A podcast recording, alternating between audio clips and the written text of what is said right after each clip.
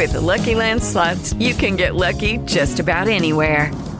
This is your captain speaking. Uh, we've got clear runway and the weather's fine, but we're just going to circle up here a while and uh, get lucky. No, no, nothing like that. It's just these cash prizes add up quick. So I suggest you sit back, keep your tray table upright, and start getting lucky. Play for free at LuckyLandSlots.com. Are you feeling lucky? No purchase necessary. Void where prohibited by law. 18 plus terms and conditions apply. See website for details. Hello, and welcome to New Business Paradigms. I'm Matt Renner, the Executive Director of the World Business Academy, and I'm here with Rinaldo Brutoco, the Academy's President and Founder. The World Business Academy is a nonprofit business think tank and action incubator dedicated to transforming the consciousness of business leaders, business students, and the public at large in order to inspire business to take responsibility for the whole of society. We have a very exciting and important victory to report on today one that gives all of us at the Academy real hope for the future of our efforts. So stay tuned for that great news. Uh, this month, we have pretty good news on the economy as well. The U.S. economic doomsday clock is ticking backwards away from midnight. Uh, but Rinaldo, let's start with wages. Uh, what's what's the latest good news? Well, first of all, uh, welcome everyone, and it's really great to be with you once again on the show. Um, you know, we've seen some interesting headlines, and if you haven't observed them, don't blame yourself. But they, they, they're, they're tucked away in ways that you wouldn't normally pick them off, and they're extremely important to report. Uh, we're going to talk a little bit more about that in the show later. But one of those is, um, you know, what's Walmart up to? They're raising wages. Uh, what's Starbucks up to? They're raising, wa- raising wages. What's what's Aetna up to? Raising wages. Uh, what's Home Depot up to? Raising wages. Um, so all of these companies, and, and I believe, is it 16 now? I think it's 16 jurisdictions have raised the minimum wage as well. I think 16 states, yeah. States since last year. So what's going on? And, and, and, I want to read you a quote from the CEO of one of America's largest companies, uh, Aetna. Uh, his name's Mark Bertolini, and I'm proud of him as a business person saying the following quote, It's not fair for employees at a Fortune 50 company to be struggling to make ends meet. Yeah. Close quote. Now, I think that's absolutely correct. That's that. It, there's no question that is true. I think it's about time that a major CEO like that observed it. I also think, as we've said, reported on the show a number of months ago, Lloyd Blankfein, the chairman of Goldman Sachs, wrote an op-ed piece in the New York Times saying the, the wealth disparity, the income dis, dis, distribution, has got to quit getting so much in favor of the rich over everybody else. And just to let you know how much room we've got to go on that, interesting quote just came out this week, literally. Um, a record 1,826 billionaires made this year's Forbes richest list with an aggregate net worth. Listen to this, folks. An aggregate net worth of those billionaires of $7.05 trillion. Now, to give you some perspective, the entire global GDP is only 64 trillion. The entire GDP of the US is 16, 17 trillion. So you're talking about an enormous amount of money held by these billionaires. That number, 7.05 trillion, is up from last year when it was 6.4 trillion, meaning more aggregation of wealth has occurred at the top. 650 billion dollars more. More, right. In one year. Yeah, and, and, and 290 newcomers made it to the list, just to let you know. So there was no shortage of places to play. If you were wanting to be a billionaire, these list keeps expanding. Wow.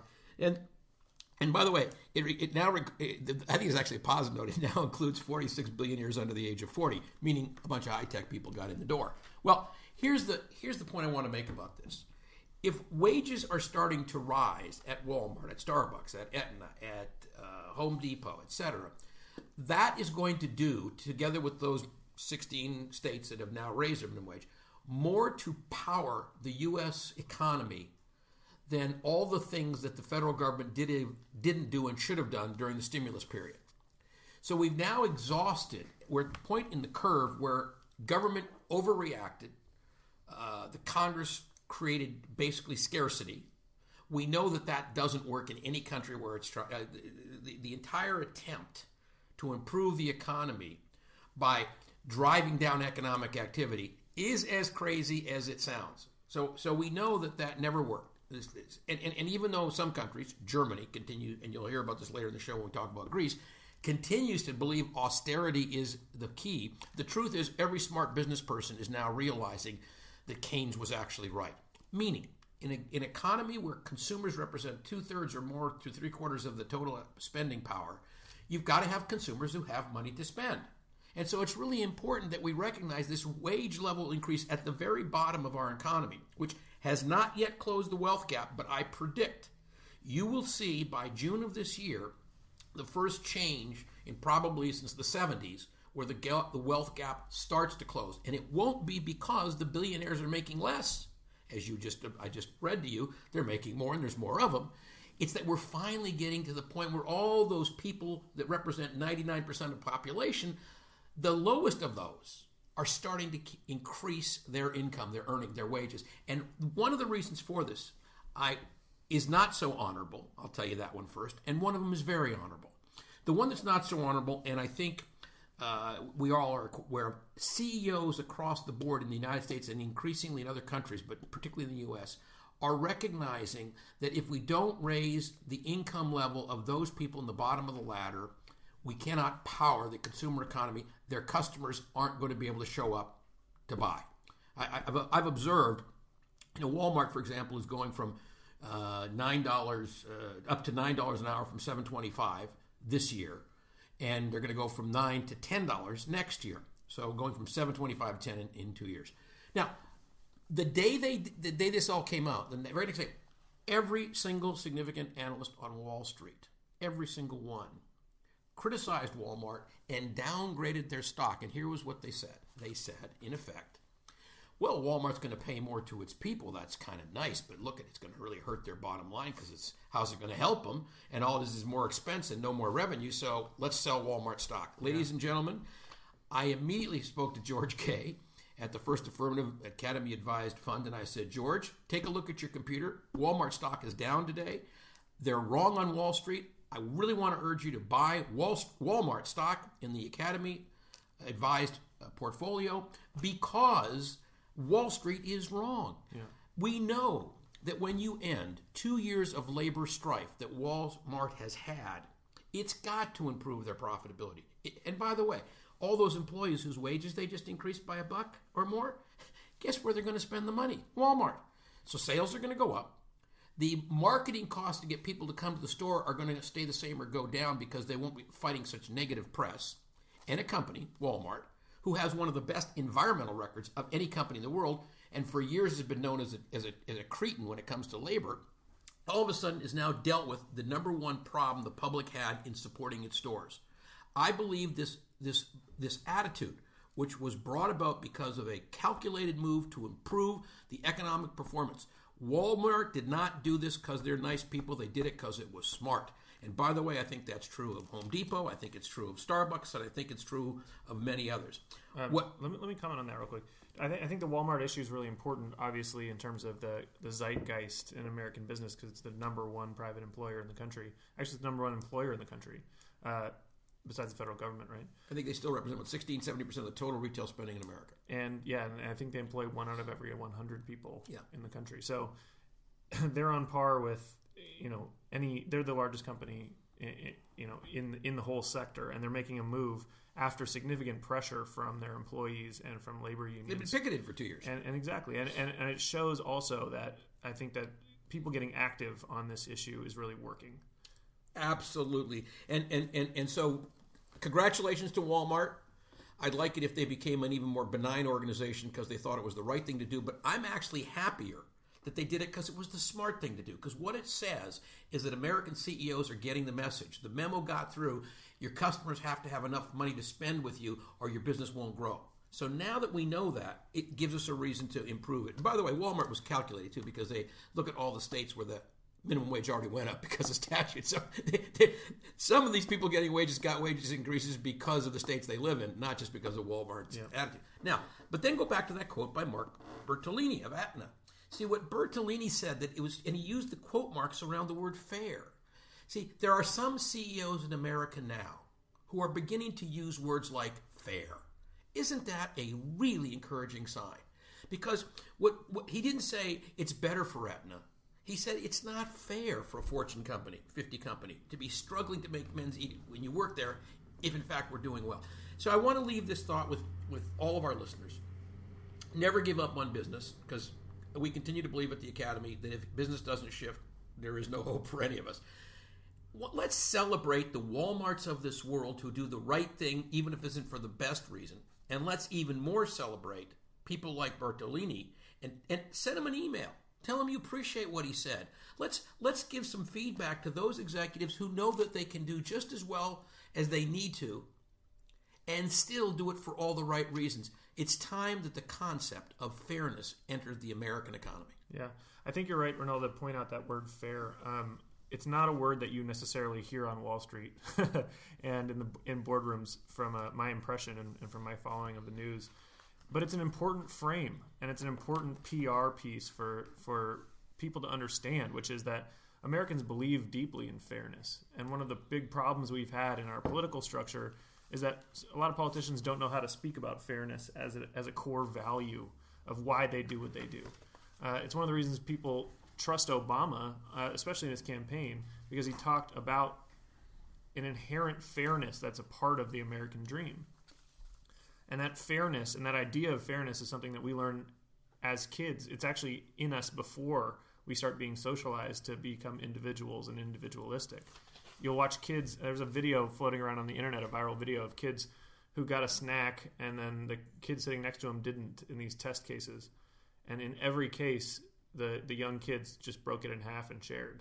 There was no, there was no, not even a hesitation in helping their fellow child to, to eat that part of their snack.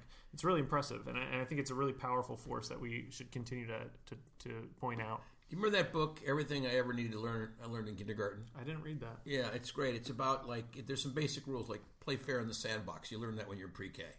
Uh, share if you've got more than the kid next to you and he's going hungry, give him a piece. Uh, I just want to I, I just want to comment briefly. We have become such a sophisticated and frankly, in some ways, cynical, and even more ways, I think we become a um, kind of a uh, somnambulistic, kind of sleepwalking culture. And we've forgotten the human dimension that really enriched our lives way more than we realized. And now that we've been losing it, we're, we're going to yearn to get it back. And that that's the part of our culture that actually likes fairness. Yeah. It- there's a reason why people used to call this the land of the free and the home of the brave. It, it wasn't about tougher. It wasn't about bigger. It wasn't even about a World War II victory.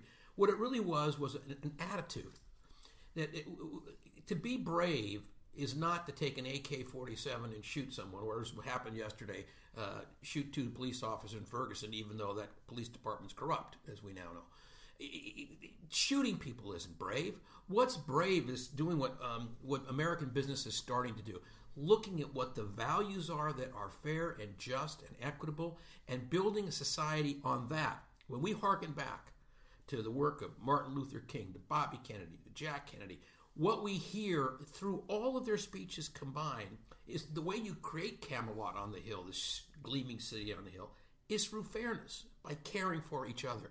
And ladies and gentlemen, the more we can exhibit that in our daily lives, the more American business will see that it matters to us, and they'll give us more opportunities to celebrate them for it. I love it. Yeah, and it, and it goes along with something that we're going to talk about next year, Rinaldo, which is the the greed uh, narrative is starting to be eroded. Uh, we, we, we're seeing something here that you know we've been talking about here that consumers are waking up and businesses are waking up, uh, and, and it's even getting down to the to how people are spending their money, which is an essential piece of, of the shift. Can you say a little bit about that? Yeah, so greed is good was the you know the, the, the mythical statement of Gordon Gekko, who was a movie character that represented the worst of Wall Street.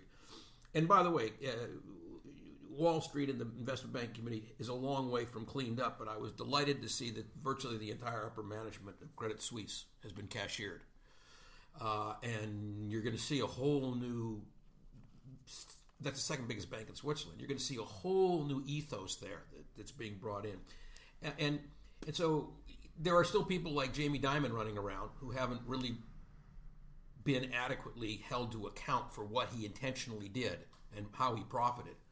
But there are increasing signs that the rest of the financial community is beginning to get that they went too far and they're darn lucky no one went to jail. So the greed is good, which is what, what you would have heard four years ago. That's not that's not happening anymore. Nobody is going to mouth that even to Jamie Dimon in behind the curtain. But what they will be talking about is what is the effect of what we've done, and, and unfortunately they'll try to minimize that effect by gutting uh, the, the financial reforms, and they will use their phenomenal lobbying power to try and give them unfair advantages, and they once again will be you know violating the ghost of Glass-Steagall, using depositors' money to gamble with. So we're far from out of the woods. Woods, but what we are at is a point where these questions are now being asked, and what I want to encourage the American public: come awake, come alive. You know, you have more power right now in 2015 and what's immediately in front of us to affect the course of human civilization by affecting the course of conduct of American business. Let me give you an example. One of the greatest challenges facing American health right now is the fact that we're becoming resistant to antibiotics. And we all know that one of the biggest reasons for that is because we use antibiotics in our domesticated animals to make them fatter so that somebody can profit, Tyson's, by selling them to us as chicken. And we knew, we've known for decades, that eating the antibiotics in those chickens was reducing our, our ability for our body to use those same antibiotics to fight serious disease. So antibiotic resistance is becoming a huge, it's globally a big problem, particularly in the U.S. because we've been eating so much antibiotic food. Okay, just this last week, McDonald's said it would no longer purchase chicken which used human antibiotics in the food chain. That is enormous, ladies and gentlemen. That will change the entire production of chicken in this country because that one corporation, and we don't know why they did that, but clearly they didn't do it to make more money in their minds, unless it was a public relations thing. They did it because they realized that they were a huge human health crisis that they were creating. Yeah. So I want to celebrate McDonald's, a company that doesn't often come up for a, a, a high five on my show, for doing the right thing, which will save hundreds of thousands of lives in the very near future just because they're going to now eliminate all those antibiotics and in the process because i think they're the second largest or the largest chicken processed chicken acquirer in the country um, they're going to change the whole supply chain so ladies and gentlemen if you want to go out and feel completely good about it go to a mcdonald's and buy uh, wait one month till the chain is food chain is clear and go buy a chicken sandwich at mcdonald's and feel good about the fact you're supporting them i want to say that I, I think that mcdonald's is also responding to pressure from the upcoming generation uh, that's doing more cooking at home. Actually, I, I, saw a report on I think it was on Marketplace on NPR about millennials who got pretty crushed as a part of the Great Recession, as a part when they were coming out of college and not having a lot of employment opportunities. And many of them were looking for ways to save money, and one of the big ways is to cook your own food. So a lot of them learned how to cook. A lot of them have, and myself included, have, have learned what's really in our food, and in, a, in the process, haven't been going to places like McDonald's as much opting for more uh, aligned choices if you do need a, a fast food uh, uh, meal, such as uh, Chipotle. And I saw Chipotle recently changed their supply chain and refused to, to buy pork that was out of step with their uh, code of conduct. I thought that was pretty remarkable in that, you know, their, their, their Chipotle, I guess it's their carnitas, uh, they, they pulled pork from their, they pulled pulled pork from their menu after the, the their supplier didn't pass their animal welfare standards, and and I that's that the CEO over there is doing what what all businesses should do, which is really take firm stands and don't don't do what's necessarily easy. Uh, because that's how you appeal to consu- consumers who care about what's going on in their bodies. Yeah, and you know, so shout out to Chipotle because they've they, that isn't the first time they've done something right. They, they, they did some very good things on chicken as well not too long ago. But it's also I want to do a shout out to Panera uh, which is doing everything they can to bring co- more conscious food choices to people, and they're t- trying to educate their customer. I think business has this huge opportunity and a requirement really to educate its customers. But where that breaks down is where business for greed, solely for greed, intentionally tries to hide the ball. And nothing bugs me more than that. When when a company knows that if the public knew what they knew, they wouldn't buy their product and they do everything they can to get the government to stop you from knowing. That to me is the height of immorality, and frankly, it ought to be criminal. It ought to be so illegal, it is criminal. It isn't just something they should be fined for, they should be put in jail for it. So that, that brings up one of my favorite topics GMOs. So, genetically modified organisms. We have a pro, uh, project here at the Academy. Uh, basically, it's a it's kind of a truth in labeling project. It's like giving consumers the information they need to know to make a choice. So McDonald's responded in part, as probably as many of you know, their stock has been falling, their sales have been falling. And so I think the chicken thing might have been in part attempt to reinvigorate their brand. Okay, whatever the reason, God bless them for doing it. In the case of Monsanto and Archer Daniels Midland, ADM, there is no justifying motive for their continuing pressure on the U.S. government and their massive amount of, of marketing dollars spent in, in lobbying so that you, as an American consumer, are not allowed to even know when there are GMOs in your food. Why is that? Well, first of all, you should know that only Canada and the United States, amongst all Western industrialized countries, those two, Canada and the US, where Monsanto and ADM control the agricultural sector, are the only two countries in the industrial world where you don't have to tell people on the package when a GMO is used. It's crazy and they keep it off the package because they, they even litigate to stop people from asking to put it on the package. So I wanted you to say, I'm very proud of the fact the World Business Academy and a sister nonprofit called Omega Point Institute, and uh, uh, our first corporate sponsor, uh, Garlic Gold, have been sponsoring a walk that started on January 5th of this year by a young man named Taylor.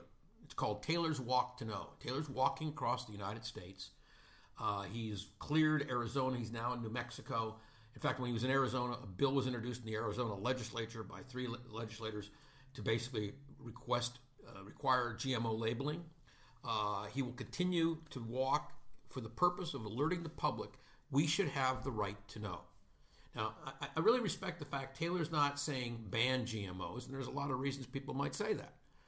But I think nobody should disagree with the principle that we have a right to know what we consume, and then let us choose to consume whether or not to me, not giving us the right to know, that's worse than treating us as children. That's like treating us as guinea pigs. It's, it's making us at the end of someone else's greed, and that's where greed is still king. So if you can do anything to bring attention to Taylor's Walk to Know, please go to the website of Omega Point Institute. Uh, you can keep track of Taylor's progress. Send him an email, blog, and let him know you're paying attention. Uh, if you are in one of the cities he's walking through, please show up. It's it's a lonely job to walk across America. As I said, he left January 5th from Santa Monica, California. He's already cleared Arizona. He's in New Mexico. And he will walk till he gets to uh, Washington, D.C. And I, I'm very pleased that the Academy was able to meet with Congressman Ryan, Tim Ryan, recently. And Congressman Ryan has agreed to meet Taylor when he gets to the Capitol steps in Washington at the end of his walk with at least two or three other congressmen who will embrace the public's right to know. And every time a political leader does that, please stand up and applaud them. It's like applauding a corporate executive who does the right thing. So thank you very much. And by all means, give Taylor a shout out and let him know he's not alone, even though it seems like it in the dead of night walking across the prairie. And to get there, go to omegapointinstitute.org. So, quickly for our listeners, the World Business, Business Academy is a 501c3 nonprofit organization and our work relies on the support of people like listeners of this show. Um, we have a $25 a month associate member level that I'd like to encourage you to sign up for. And if you go to our website at worldbusiness.org, again, that's worldbusiness.org, and click on Become a Member on the right side of the page, uh, you can sign up for that $25 a month associate membership. Next, Rinaldo, I do want to get to the U.S. and global econ- economic news. But first, let's uh, take a look at some of the responses from our listeners and, uh, and answer some of their questions. Where do you want to start? Well, first I want to start with a shout out to our listeners because this is the most comments we've had in one show. So I'm really excited that people wrote in. Uh, as is our policy, we're only going to use first names. We're not going to use um, uh, last names. But um, uh, to the listener named Judith, asked a question about the November show, in which I talked about the fact that if you live overseas, you cannot purchase directly into the uh, World Business Academy advised fund. And that has to do with um, certain rules that deal with how money has to be brought into the country and kept track of and taxes taken from it, etc. However, um, and we will send you a, a link to the, we'll send you an email on this, Judith, for your personal case. It is possible for a foreign national to have a U.S. based account. And once they have a U.S. based account, and frankly, wealthy foreign nationals do this quite commonly, as you know. In fact, when, when the U.S. is going to do sanctions on these Venezuelan, the first thing they do is they froze seven bank accounts, right? So obviously they have bank accounts. Um, it's not that difficult to have an account in the United States. Uh, I know of one firm in Florida that, that uh, provides accounts for the U.S. And, and, and is willing to do the paperwork to help you with that. And once that account is in the U.S., then you can, if you are a foreign national, from that account purchase, I believe, uh, the World Business Academy advised fund. Uh, I would defer to my friends at, at, at, First Affirmative for a complete answer on that because, as you know, I'm not a securities uh, licensed securities dealer of any sort. But I believe what I what I've just said is an accurate statement of what can be done. And Judith will will get you some reference to people who might be able to help you if you seriously do want to try and do that. And thank you for asking me to clarify that. Um, I think it's important for people to know that they are able to participate in the U.S. economy if they want to. The next question I really uh, uh, found interesting. It's uh, it's from a gentleman that I actually know fairly well named Lorenzo, and and he um, he brought up a couple of questions, and, and, and one of them was basically dealt with a comment I made that the U.S. government should be doing something in the Ukraine to support what clearly is an invasion, and, and I would I really analogize the invasion of uh, Ukraine to what uh, Hitler did in World War II. It was a blitzkrieg. Same thing tanks, guys coming across the border, professional soldiers, and basically uh, Russia taking on a very small country and rolling it. Uh, and I said I felt that the U.S. Uh, should, at the very least, be willing to provide defensive armaments like anti tank uh, weapons because with tanks, if you've got a, a rifle, you haven't got a chance. So I think that we should supply them with what I consider to be defensive weapons, and I believe we should be doing that now because I think the Ukrainians are putting up a hell of a struggle against an extraordinarily out of control um, totalitarian state, Russia. If you harken back to our conversation, I disagreed, and I, I know it's a hard discussion, so I don't want to go back into it, but I continue to have that position. Yeah, I understand, and and and, I, and by the way, I respect it too because I understand people saying weapons of any kind, etc. The thing is, uh, there's that part of me. Maybe it's my age, Matt. I just can't stand seeing the little guy get kicked. I totally get it. You know, absolutely. And and, and I'm not going to go in there and, and, and stop that fight with American troops, but I'd like to give David a slingshot when he's up against Goliath, and that's what you're talking. Ukraine and Russia's David and Goliath, and I don't think anybody would object to a slingshot for David, except I do get the morality question. Okay, well here's what Lorenzo asked. That's interesting. He said Shouldn't there be some support in a similar fashion for the indigenous peoples in Canada and the Native Americans in the U.S., whose rights have been trammeled, trammeled their treaty rights have been abused in both cases forever? And, and should, recently, yeah, especially recently for mining and, and pipeline development. Yeah, and of course that's why they were trammeled in the first place was for the gold in the Black Hills, right? I mean, uranium, yeah. uranium, the westward expansion. You know, eh, the whole thing has been nothing but abuse of indigenous people. So I couldn't agree more with the sentiment, Lorenzo. Here's the distinction I would draw, and I think you, you wrote this question tongue in cheek. The distinction is this: we in the United States of America are as guilty as anybody who's abusing Native American rights if we don't stand up for them. And the reality is in a democracy, the people get inevitably better than they deserve. Meaning, if we sit on our hands and do nothing, if we do not really push for fairness for the Native American, if we don't p- push for fairness for the Indigenous Canadian peoples, we are as guilty as their abusers because we stood silently by. So I would ask everybody listening do what you can. Uh, I know when I was a young man in law school, I actually brought a case before the federal government uh, to prevent the decertification of a store on the upper Yukon, which would have left 600 native uh, natives in, in, Alaska with no food source for the winter because they literally had to survive on food stamps. And if that store was, store was decertified, you were talking at two to 600 people in imminent jeopardy of dying. I fought that for free. We won that case. That store stayed open, and those people didn't die. I'm extremely proud of that moment in my career, and I hope that everybody else, whenever they can, would do whatever they can so that the least of us is as well protected as the richest of us, which right now is not the case. So I believe that in our society, taking up arms is not the solution. I think the solution is going to the ballot box because look what happened when we didn't a couple just a few months ago and what 16% of the public elected the new Congress in effect. I want to I want to comment on that quickly too, which is the indigenous and First Peoples movements that are at the forefront of a lot of the resistance to the mining and pipeline operations in Canada are extremely impressive and are just going to get stronger as the, the tar sands there uh, continue to be exploited, even with or without the Keystone Pipeline. I think they're already actively strategizing for shifting if that pipeline goes a different direction uh, for export through Vancouver. Uh, the the organizing that's going on and the resistance is going to mount. And I just mark my words on this one. This is going to be unprecedented in terms of the resistance there because the Idle No More movement and the other solidarity movements are uh, in their early stages and are about to get a huge swell of support that's going to coalesce along with the climate change and the more radical elements of the environmental movement. Uh, so watch that space, and if you're so motivated, go go check it out and, and get involved with them online. Well, and I want to put in a, a, a, really strong endorsement for an organization. A dear friend of mine, uh, a fellow of the Academy, Lynn Twist, has been building yeah. an organization called Pachamama Alliance, and what it's been really fighting is for the indigenous people of Peru, and it's been fighting against the consolidated interests of the oil companies, and it's horrific Ecuador also, yeah. Ecuador too, right? And so I just maybe we should get Lynn on the program. You know, the it, it, look at a Pachamama Alliance,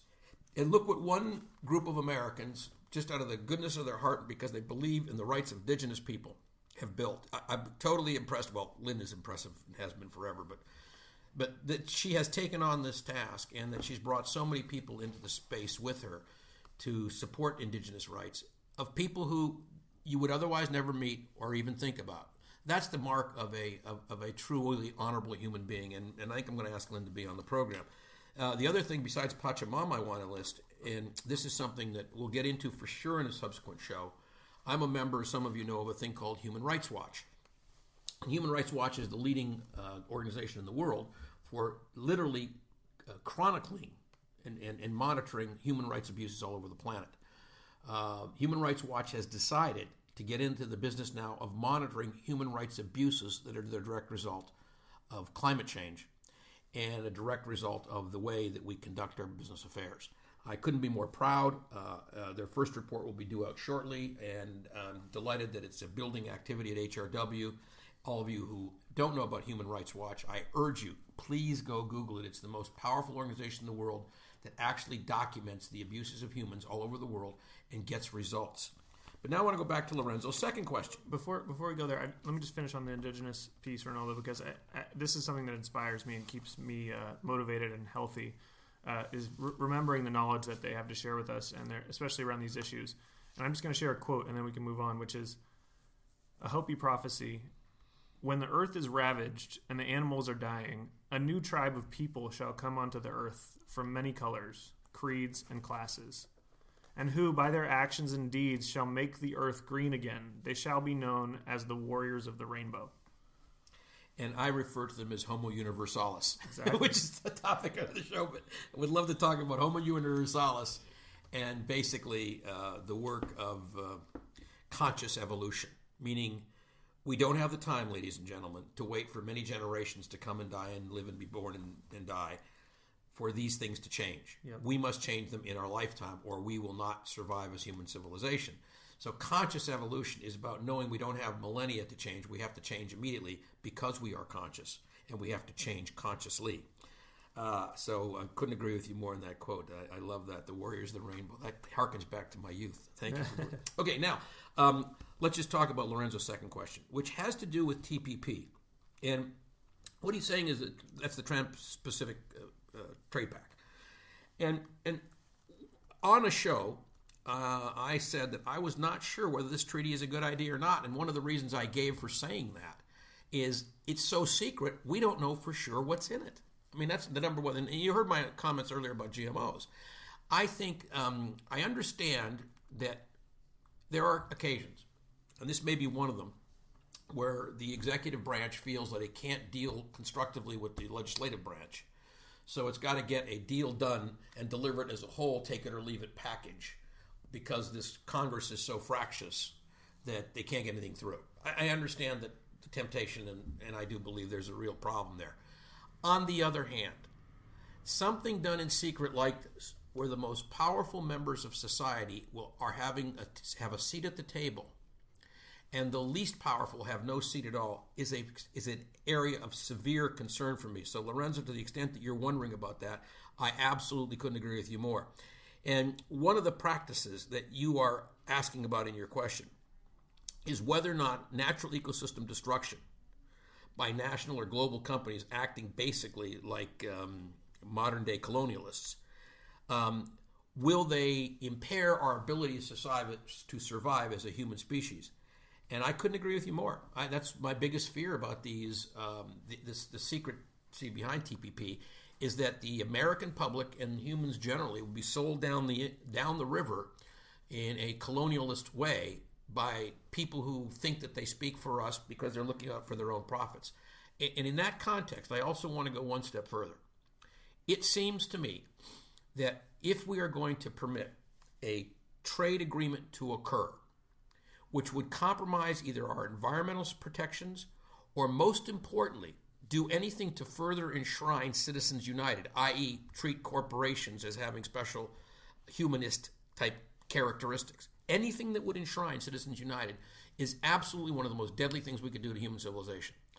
Uh, as all of you know, listen, Citizens United, and I made this comment before the Supreme Court acted. I said if that case goes through the wrong way, it could spell the end of the democracy as we know it. And I believe what has transpired since the case came down proves that that statement was correct. We have got to reverse Citizens United, or the American Republic will not survive. And the flood of money into politics is merely one sign of that.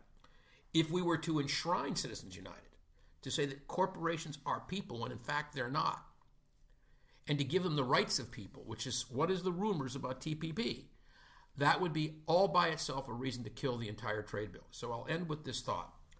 If when we see this bill, if, if the TPP comes for a vote before Congress, and it has either of those two, well, three things in it that in my mind would call for every every political force to vote against it. What those three things would be enshrining Citizens United, because corporations are not people, and we got to reverse that in this country anything that would do environmental destruction because it would enshrine the protection of improper practices to the environment and the ecology, whether through farming or mining or otherwise. And the third thing would be anything that does anything that will tend to depress the ability of workers to organize for their own health, welfare, and safety. If any of those three things is in this TPP, then the entire TPP has to be voted down, no matter what might be in it that's good, and we'll get along just fine without it. Those three things are, to me, are suicide pills. So, Lorenzo, I couldn't agree with you more. Thank you for bringing up the question, and I hope that clarifies what our position is on it. So let's move on now to talk about the uh, economic doomsday clock, which we've been reporting on for a few uh, months now, Rinaldo. Which, when it strikes midnight, uh, it implies the beginning of a collapse scenario in the economy. In January and February, we were at about six minutes to midnight. Where would you say we are today? I'm going to answer. I just want to tell Lisa and Sharon, I'm sorry we didn't get to your questions, and we will get back to you with emails. Uh, just the time uh, allotted doesn't allow for us to take all the comments we got this week. And please send them in, folks, because even if we don't do them on air, every single one of them gets answered. That's a good point. Let's let's give them the email address for that. Please send them to info at worldbusiness.org. Again, that's info at worldbusiness.org, and we'll uh, filter them for you. Okay, so I'm delighted that the that the economic doomsday clock has been turned back two minutes from eight minutes to midnight to ten minutes to midnight. What caused this? Well, I can tell you for a fact it's the biggest single thing is this new awareness that we the biggest problem one of the biggest problems facing the United States is the inequality of income and the gap that's been growing. And that companies are now starting to weigh in on that, that, that wages are starting to go up at the bottom. You know, I, I want to ask all of you listening to agree with this statement because I can't think of any reason it's not true. It should be morally, ethically, and legally unacceptable to have someone work for 40 hours a week and still be below the poverty line. How can somebody work for 40 hours a week and still be below the poverty line? Because that means that you and I, as taxpayers, have to support the greed of some corporation who's underpaying their workers to the point where they're literally below the poverty line. That's unacceptable. You know, whether we'll ever get back to a white picket fence and one one breadwinner being able to support a family of four may or may not in the near future. But we should never be willing to accept the idea that you can work a 40 hour week and be below the poverty line.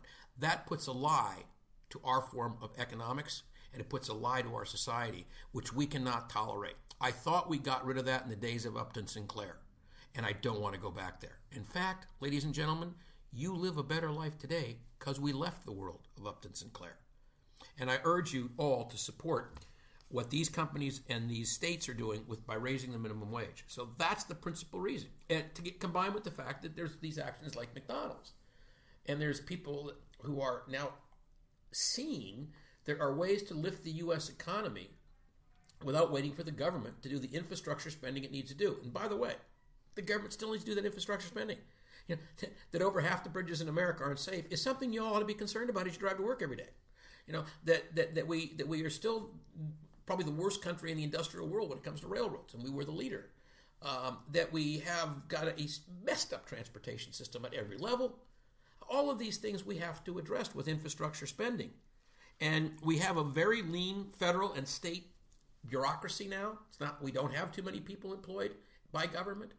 And I believe that it's time for us to support the growth of the of, of the business sector by spending for infrastructure, even as these minimum wages go up. And if we do that, we'll be able to maintain a 3 to 5% annual growth rate in this country indefinitely. Repeat, 3 to 5% indefinitely. I'm still on my prediction that 2015 will show a 3.5% growth, uh, even though uh, retail sales in the first three months were off. And um, should I segue into that? Which part? The Uh, bad financial reporting. Yeah, I think that's a good that's a good place to start here.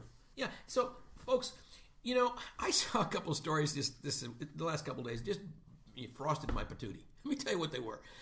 Uh, it was like retail. These are, in, by the way, this is in financial press. This is not in like places where you wouldn't expect to get information. This is in financial press, and what it said was the retail sales were down for three months in a row, and that's the first time retail sales have been down since 2012, which is implying since the recession started to end. First time they've been down for three months in a row since 2012. Right. Got it. So you read that, if you just read the headlines, you would be concerned. You would say, oh my goodness, is the recovery coming to an end? Or is it slowing down? Both the reverse is true, by the way. It's, the recovery is picking up speed, as I've just said. And it's nowhere near coming to an end. It's just starting to ramp up. So, what was that about? And why did it make the headlines? And what was underneath the headline? Well, if you keep reading in those stories and you go a little bit deeper, what you find is that, in fact, during those three months, this well, just last month, retail sales on the internet went up by 2.2%. It's a big jump. Big jump. Now, what happened? I think there's a one word explanation. The three months we're talking about are December, January, and February, and the explanation is the word snow.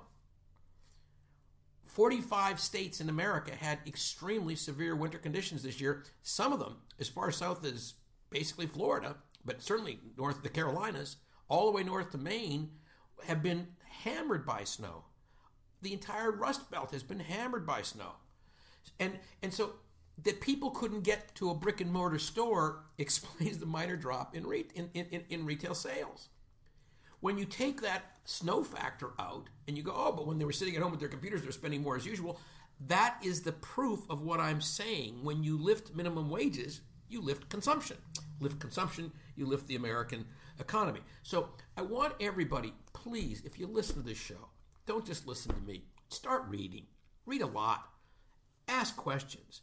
Don't look at headlines only because headlines are very often misleading. And as I said, even in the financial press, because there's a story that the financial press wants to get out, they're pretty bad about the accuracy of those stories generally.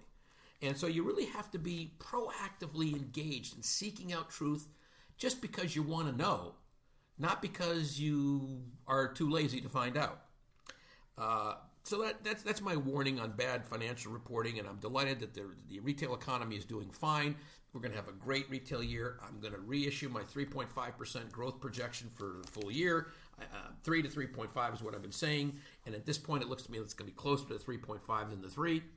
And I feel really good about where we are in the recovery because it's building speed. And as you know, the unemployment numbers are showing it. I mean, virtually every sector is showing it. I mean, even Obamacare uh, and I'm quoting now from an article in this week's Economist, which is truly amazing, um, that Obamacare, which, um, now this is The Economist. As all of you know, The Economist is a conservative, financial, but well written, they call it newspaper. Generally I call it magazine. honest, yeah. Generally better reporting, too. and owned by Lady Rothschild, of all people. So, okay, I'm quoting Obamacare appears to be working better than expected, close quote. Actually, not better than I expected, but better than the popular press because they weren't looking at the details. Better than the economist expected. Yeah. The proportion of Americans uh, who lack coverage has fallen from 16.2% to 12.3%. So that's over 12 million people are now covered who weren't before Obamacare. And secondly, that's the first issue. The previously terrifying pace, which we've talked about on the show, of medical inflation has slowed. Right. It's now slowing down. And whereas it continues to absorb about 16% of the GDP of the US, that number is going to start to drop. So I want to share with you, and, and by the way, this is in the, um, the issue dated March 7th. So if you want to go find it, pages 15 and 16. It, it, and it had one other thing I want to point out because we hear so much about Medicare. This is an interesting statistic. Annual spending per Medicare beneficiary. Remember, more people are getting to be my age, 65 plus, every single day. I think it's uh, it's a 10,000 per month. Something like that, yeah. Yeah. And yet, the annual spending per recipient, so we're older, so you'd think they're spending more, has actually fallen. It's fallen from $12,000 in 2011 to an estimated 11,200 in 2014, and those are real dollars, not adjusted for inflation. So what it's saying is, because of Obamacare, we're, we are slowly but surely, nowhere near as much as we should have done with a single payer system, but we're starting to reform this unholy nexus of insurance companies and providers, providing better care for 12 million more people, and doing it even in the case of, of people uh, over 65 at the Medicare age, doing it at a cheaper price per person. I mean, I, I can't tell you how much good news that is in one package. So I'm really pleased about that. When you look at those fundamental changes in the economy, and the fact that although the U.S. Congress has done some extraordinarily stupid things, even in the last couple of last week, I mean, 47 senators making common cause with the Ayatollah in Iran. I mean, I don't know what those people, what Kool Aid they were drinking. Even John McCain, the unreconstructed warrior, uh, backed off uh, his approval. He was a signatory. Uh, and said, "Gee, maybe we shouldn't have done that." They, today they were trying to act like that it was a joke, like that they didn't mean it, that they were tongue in cheek speaking to the foreign leaders of Iran with their letter explaining, uh, you know, totally just so rude. I mean, they, they tried to explain in their letter the way the U.S. constitutional system works, as if Iran hasn't been studying U.S. politics for 70 years and following it closely. I, I was disgusted by that, and it's horrifying. Well, I think look, first of all, there used to be a saying when I was growing up that the politics stops at the water's edge. Yeah, absolutely. You, you don't play politics with the with the, the, fate of the nation. Number two, uh, as is clear, and, and it's it, did Netanyahu is a disgrace in my humble opinion to the state of Israel because he's putting them in great jeopardy. Um, the negotiations with Iran over the last year and a half have produced a stall in that forward momentum towards a nuclear weapon. And I believe if we can stall them another 10 years, don't forget, folks, Iran's one of the youngest countries in the world because of how many people they lost in the war with Iraq. I think half the population is under 30, more than half. And so you, you got you want to let these people grow up uh, and have a chance to begin to manage their country in a more thoughtful way. And most of those young people are pro-West. They don't they don't want to die in a nuclear conflagration, and they certainly don't want sanctions to continue. So my if we could buy 10 years of no nuclear weapons from Iran, and, and get an adequate way to, to see into their potential for that as that 10 years comes to an end, I believe we probably will have served ourselves well and have avoided a conflagration in the Middle East. And to try and have 47 senators say the U.S. government isn't supported by 47 senators and the president will be leaving office before we do, to me is not only rude, I couldn't agree more, stupid, couldn't agree more, self destructive, couldn't agree more, and more importantly, a completely politically driven way to hit the president without looking at the consequences to everybody who lives in the Middle East, and frankly, everybody who lives in America. So, everybody who signed that letter, every single one of you, you signed a letter of shame. I'm glad that your biographers will have to mention that as one of the dumbest things you did in your life because it will never go away. You know, Nathaniel Hawthorne wrote that book, A Scarlet Letter. You got yours, folks, all 47 of you. Anyway, back to the global economy. Uh, we have a strong dollar. People are wondering if that's going to be a bad thing. Again, the financial press likes to stir people up. The answer is no, it's a good thing. Um, there will be some adverse implications for large multinationals who make a tremendous amount of their profits overseas. Those profits will be depressed, but there are ways that you can hedge the currency.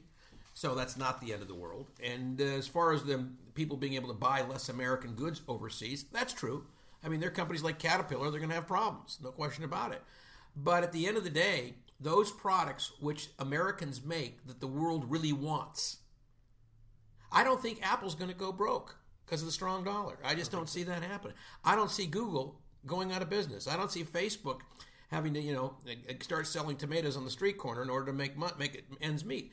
So I'm really not worried about global multinationals. They're pretty good at taking care of themselves, frankly. What I'm more concerned about is uh, we will give more buying power to those people in our society who make the least amount of money. So a strong dollar isn't going to change whether a billionaire goes to Europe or not, but it will change whether that person who needs uh, a, a, chair for their living room, it'll it'll give them a, a chair for a less expensive price. Uh, that person who needs to buy something because they're barely keeping ends together and making ends meet, they'll be their purchasing power is going to go up. So I think the strong dollar is a better thing than a bad thing, and and I'm going to keep reading stories about it. If I see a change in that, I'll tell you. Oil prices in a similar vein. People, oh well, the oil companies aren't going to make as much money. There's going to be layoffs in the oil patch. There sure as heck should be layoffs in the oil patch. I mean, the more the better, frankly. And those people ought to go out and get jobs that don't destroy the environment. Okay, let's let's let's let's you know, just because we don't execute people, except for the state of Utah that's about to bring execution by fire wing squad back. If you hadn't seen that story. Just though you know, it used to take you know ten people to shoot a bullet to kill one person, which I'm against capital punishment in every form. And, and and so saying, well, gee, we shouldn't stop shooting people because you know if we if one person can inject them, that puts nine people out of work. Well, the point is, those nine people shouldn't have had that job in the first place. And the same thing with the oil patch. So, what I'd like to suggest is this oil prices are going to go sideways or down. They're not going to go up dramatically. Uh, if, if, if Saudi Arabia decides to change its approach, which so far as of today, March 12th, it hasn't, uh, you will see an upward blip that I don't believe will get higher than 75. My guess is it probably won't get higher than $65 a barrel. And that will be a temporary blip because it's not sustainable. Uh, just like the prices that went up in the last 30 days are no longer sustainable. I was delighted as I drove to work this morning that the prices at the pump are down about, uh, oh gosh, 15 cents or more per gallon um, than just two weeks ago, a week or two ago. So I'm pleased that oil prices being down are really good for the American consumer. It, it, it, it's stopping this, this leech that's been sucking from the American economy called the oil and gas industry.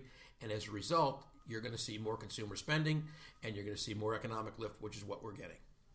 Excellent. And Rinaldo, I don't want to run out of time before we get to our uh, huge victory that we talked about at the beginning of the show.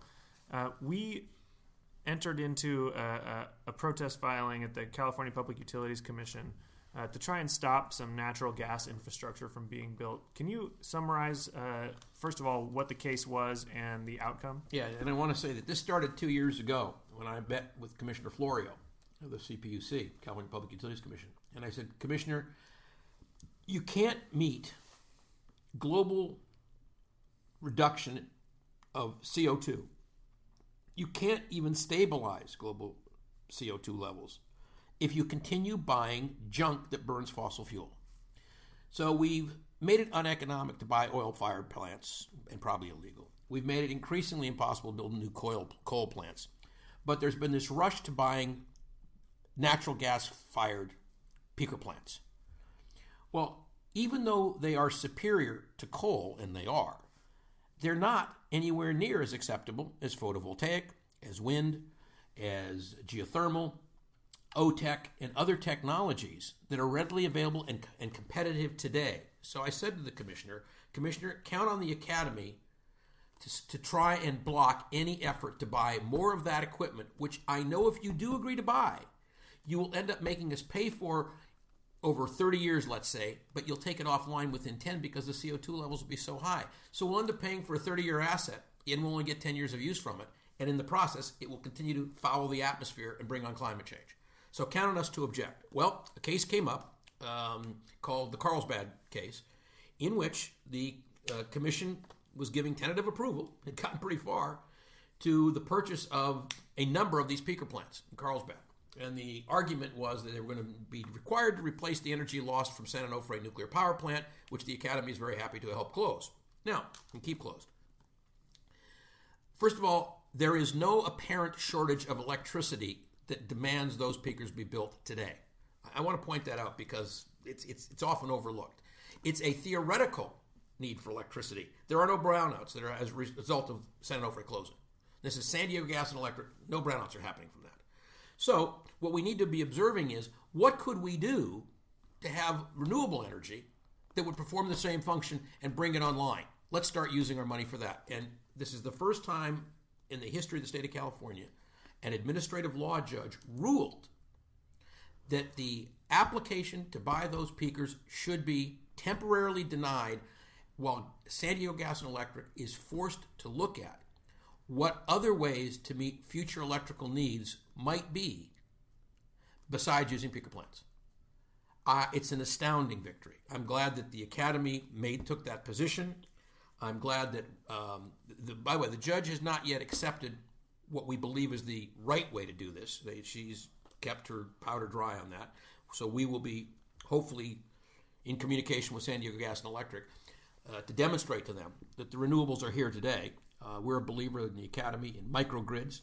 For those of you who don't live in California, Governor Brown, in his State of the State speech, specifically identified microgrids as a way to achieve energy needs of the future, not only here in California, but globally, but certainly in California.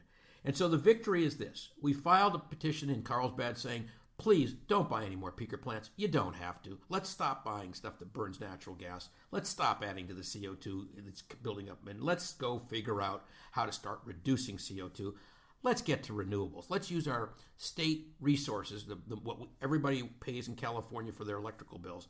Let's start putting it to buying renewables. Let's stop this insanity of building more stuff that we know we're going to have to throw away anyway at a greater cost in the long run.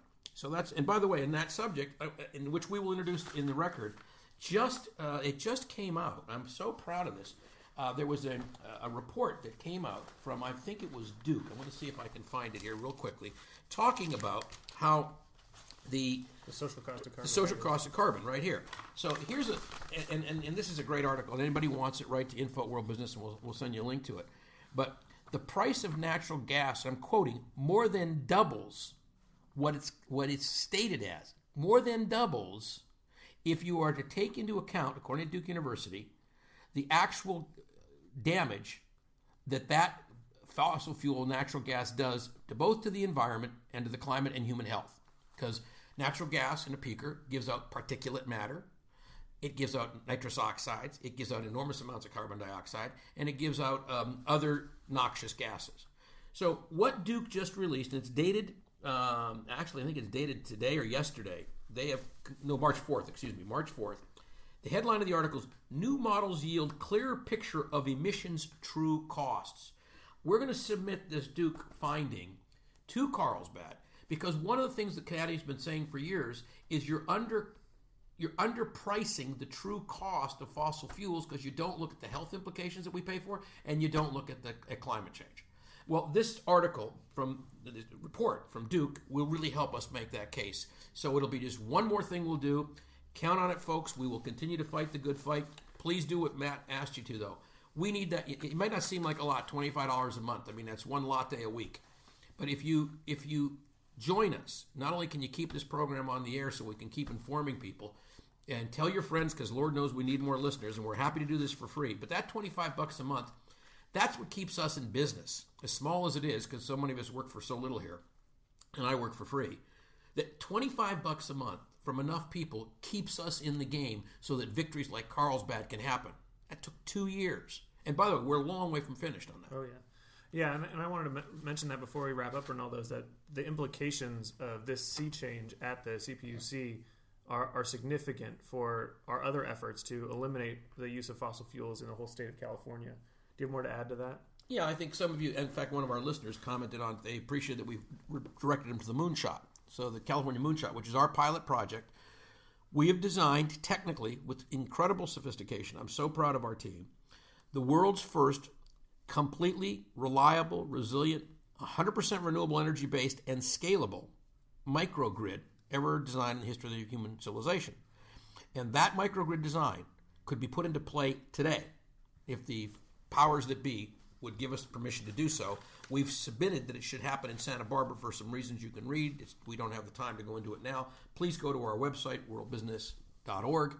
Easy to remember, worldbusiness.org, and look up the Moonshot Project, and you'll learn more about why we don't ever need to burn another kilogram of fossil fuel, whether it's natural gas or otherwise. On behalf of the World Business Academy, thank you for joining us. Uh, to connect with us in between shows, email us at info at worldbusiness.org and tune in next month for the next episode of New Business Paradigms. Until then, thank you for listening, and please do share this link. With the Lucky Land slots, you can get lucky just about anywhere. This is your captain speaking. Uh, we've got clear runway and the weather's fine, but we're just going to circle up here a while and uh, get lucky. No, no, nothing like that. It's just these cash prizes add up quick. So I suggest you sit back, keep your tray table upright, and start getting lucky. Play for free at LuckyLandSlots.com. Are you feeling lucky? No purchase necessary. Void where prohibited by law. 18 plus terms and conditions apply. See website for details.